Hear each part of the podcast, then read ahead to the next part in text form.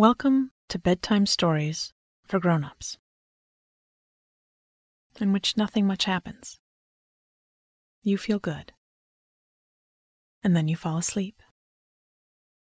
All stories are written and read by me, Kathryn Nicolai, with audio engineering by Bob Wittersheim. Please keep sharing our podcast any way you can with anyone you know who likes relaxing and good sleep. Now, let me say a little about how to use this podcast. I'm about to tell you a bedtime story to help you relax and drift off into sleep.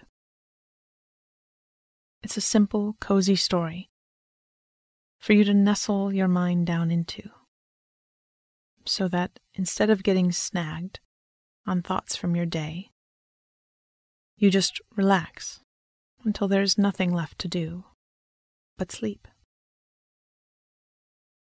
I'll tell the story twice, and I'll go a little bit slower the second time through. If you find that you're still awake at the end of the second telling, don't worry. That's fine. You could listen again, or just walk your mind back through the parts of the story that you remember. This works particularly well if you wake in the middle of the night. Lean right back into the story, and it will put your mind right back on track for sleep.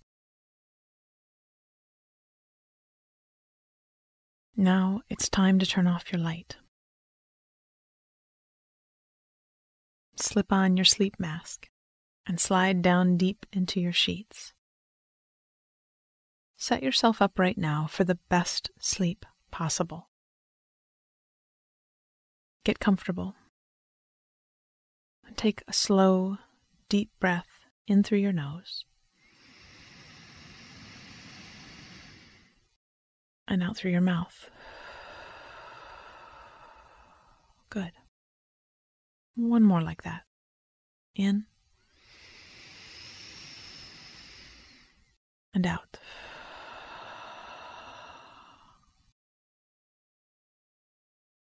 Our story tonight is called In the Kitchen During a Storm.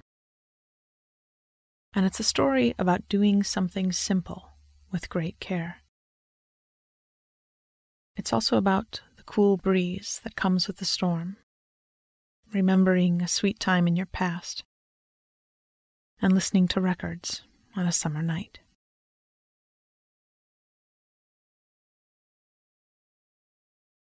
It was early evening, and I was flipping through a case of old records. Hmm. Billie Holiday? Or Ella? Oh, Chet Baker. That will do nicely. I slipped it out of the sleeve and tilted the surface to the light.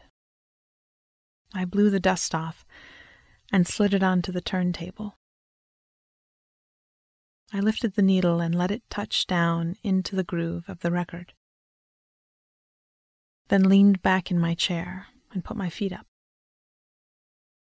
As I listened, I hummed along, and tucking one arm behind my head, looked out the window at the silver undersides of leaves on the trees in my back garden. The wind was picking up. It had been a gray day, but humid and still hot. Then, just in the last hour or so, I'd felt the temperature begin to drop. I stepped barefoot through my back door and stood on the still warm stones of my patio. I took a deep breath to taste the air, and I was sure rain was coming. There is a feeling of energy around a storm. At first, it might just be the relief of the cooling air. But then there is an excitement, or a feeling of potential, that boosts you up and clears your head. I stood a while longer, looking out at the darkening sky and gripping the stones under my feet with my toes. I knew what I would do. I stepped back into the house and walked through the rooms, cracking windows and lighting candles. I turned the music higher and stepped into the kitchen, where I hadn't seriously been for a few days because of the heat. I had a large window over my kitchen sink, and a row of potted herbs stood on its sill. It was an old window, as it was an old house, so I had to prop it open with a short wooden block to keep it from slamming shut.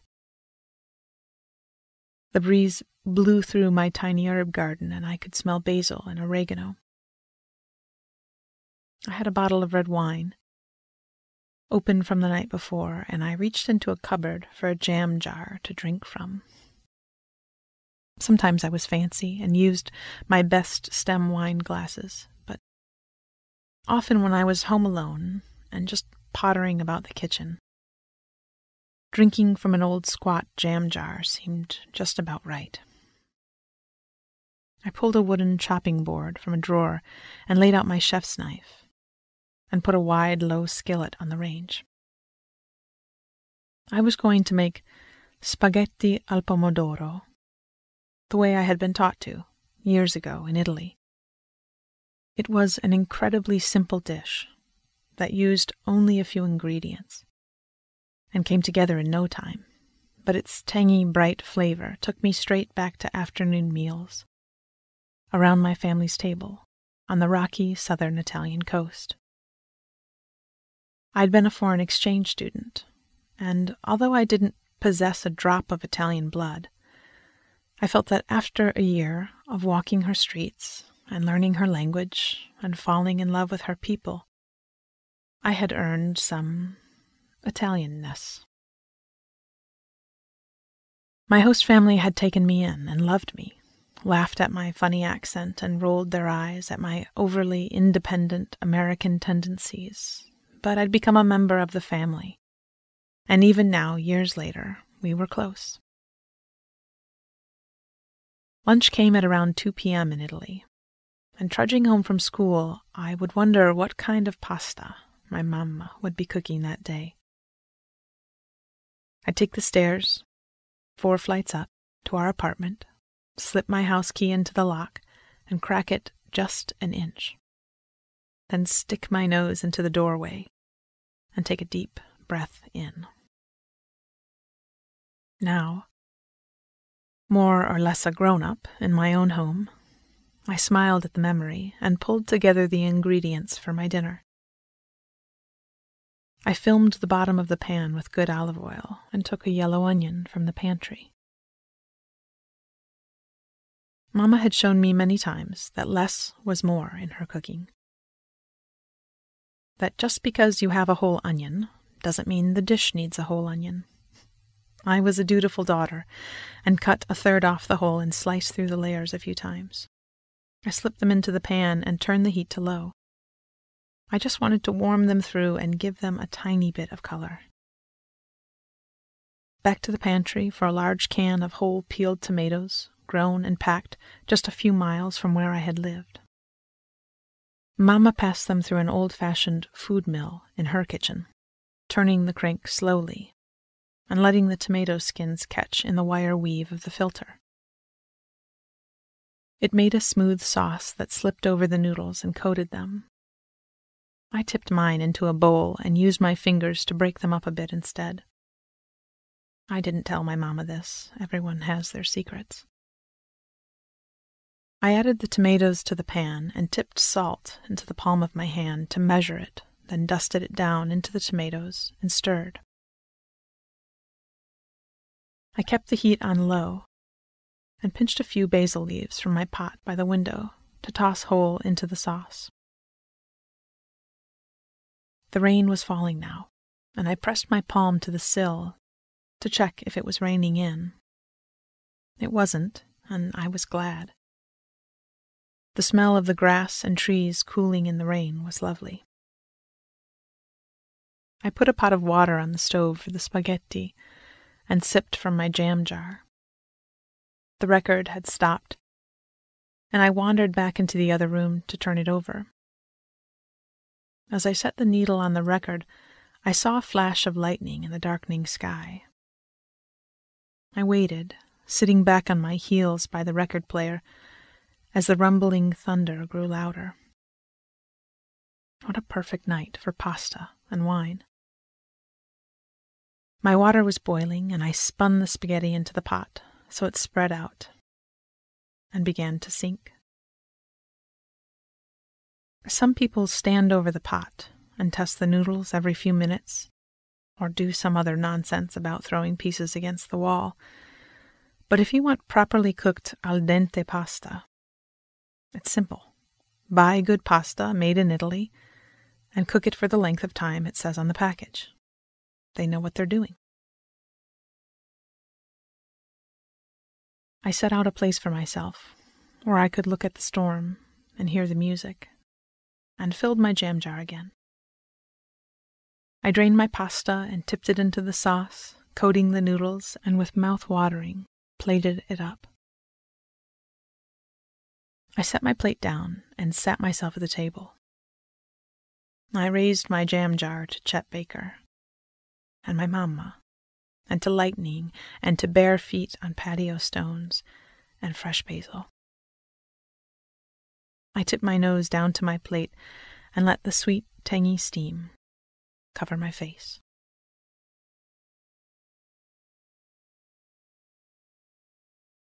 It was early evening, and I was flipping through a case of old records. Hmm. Billie Holiday? Or Ella? Oh, Chet Baker. That will do nicely. I slipped it out of the sleeve and tilted the surface to the light. I blew the dust off and slid it onto the turntable. I lifted the needle and let it touch down into the groove of the record.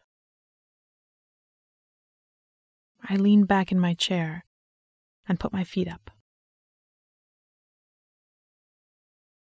As I listened, I hummed along and, tucking one arm behind my head, looked out the window at the silver undersides of leaves on the trees in my back garden.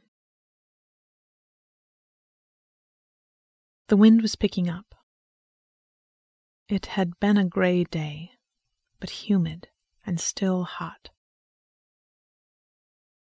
Then, just in the last hour or so, I'd felt the temperature begin to drop. I stepped barefoot through my back door and stood on the still warm stones of my patio. I took a deep breath to taste the air, and I was sure Rain was coming.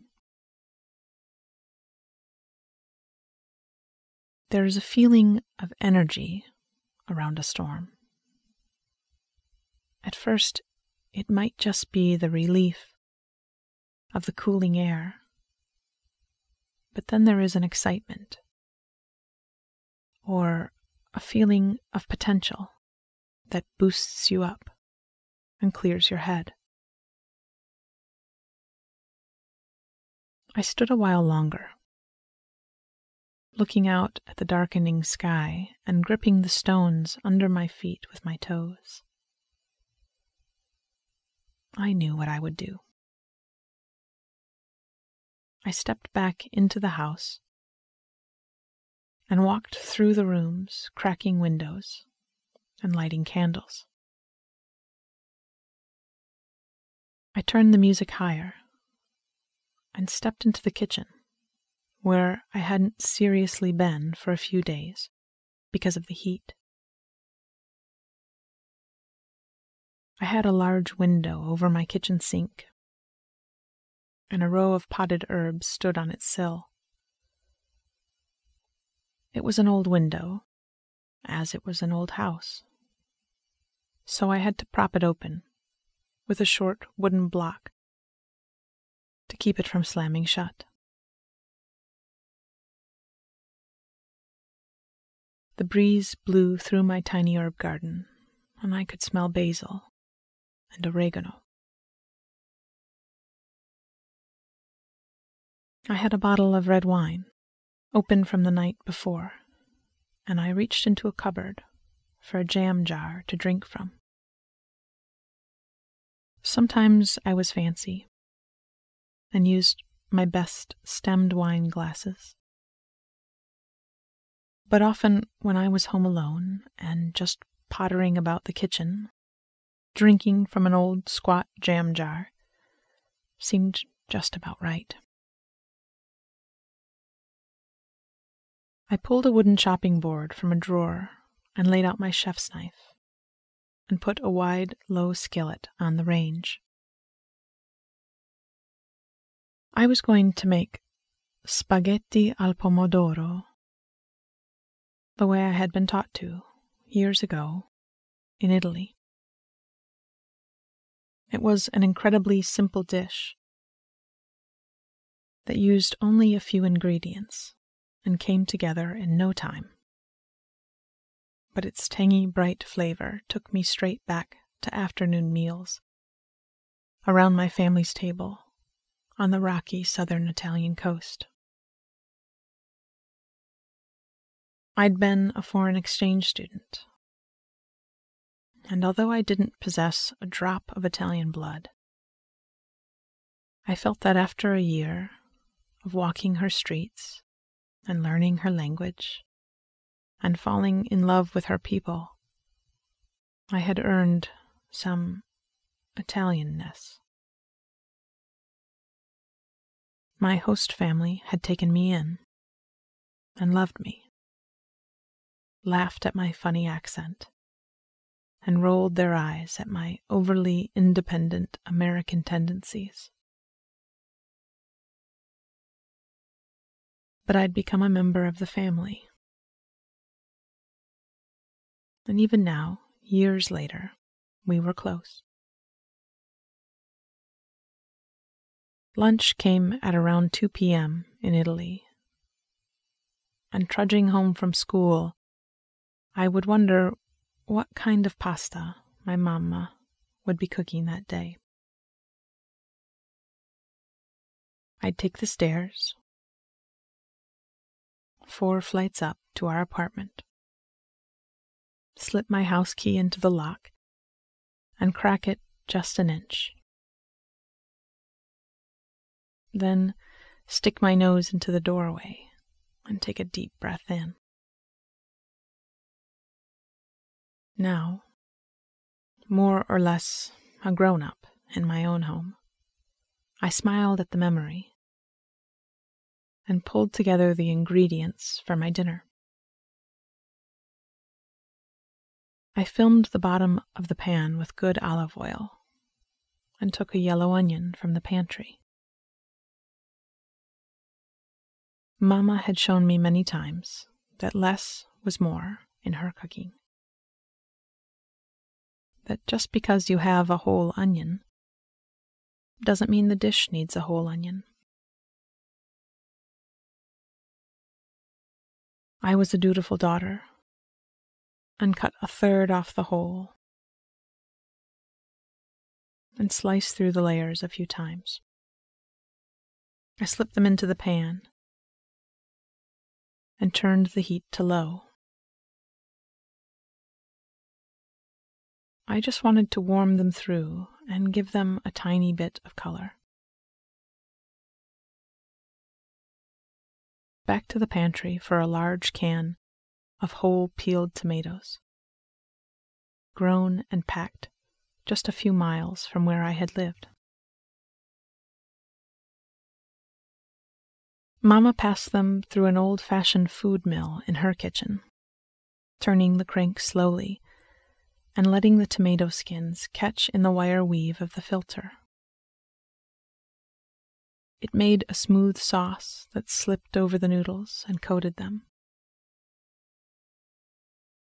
I tipped mine into a bowl and used my fingers to break them up a bit.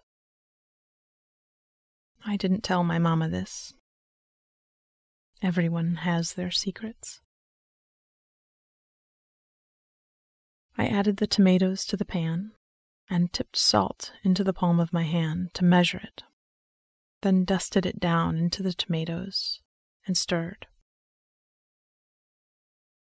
I kept the heat on the low end of medium and pinched a few basil leaves from my pot by the window to toss whole into the sauce. The rain was falling now, and I pressed my palm to the sill to check if it was raining in. It wasn't, and I was glad. The smell of the grass and the trees cooling in the rain was lovely. I put a pot of water on the stove for the spaghetti and sipped from my jam jar. The record had stopped, and I wandered back into the other room to turn it over. As I set the needle on the record, I saw a flash of lightning in the darkening sky. I waited sitting back on my heels by the record player as the rumbling thunder grew louder. What a perfect night for pasta and wine. My water was boiling, and I spun the spaghetti into the pot so it spread out and began to sink. Some people stand over the pot and test the noodles every few minutes, or do some other nonsense about throwing pieces against a wall. But if you want properly cooked, al dente pasta, it's simple. Buy good pasta made in Italy and cook it for the length of time it says on the package. They know what they're doing. I set out a place for myself where I could look out at the storm and hear the music, and filled my jam jar again. I drained my pasta and tipped it into the sauce, coating the noodles, and with mouth watering, plated it up. I set my plate down and sat myself at the table. I raised my jam jar to Chet Baker and my mamma, and to lightning, and to bare feet on patio stones, and to fresh basil. I tip my nose down to my plate and let the sweet, tangy steam cover my face. Buon appetito and sweet dreams.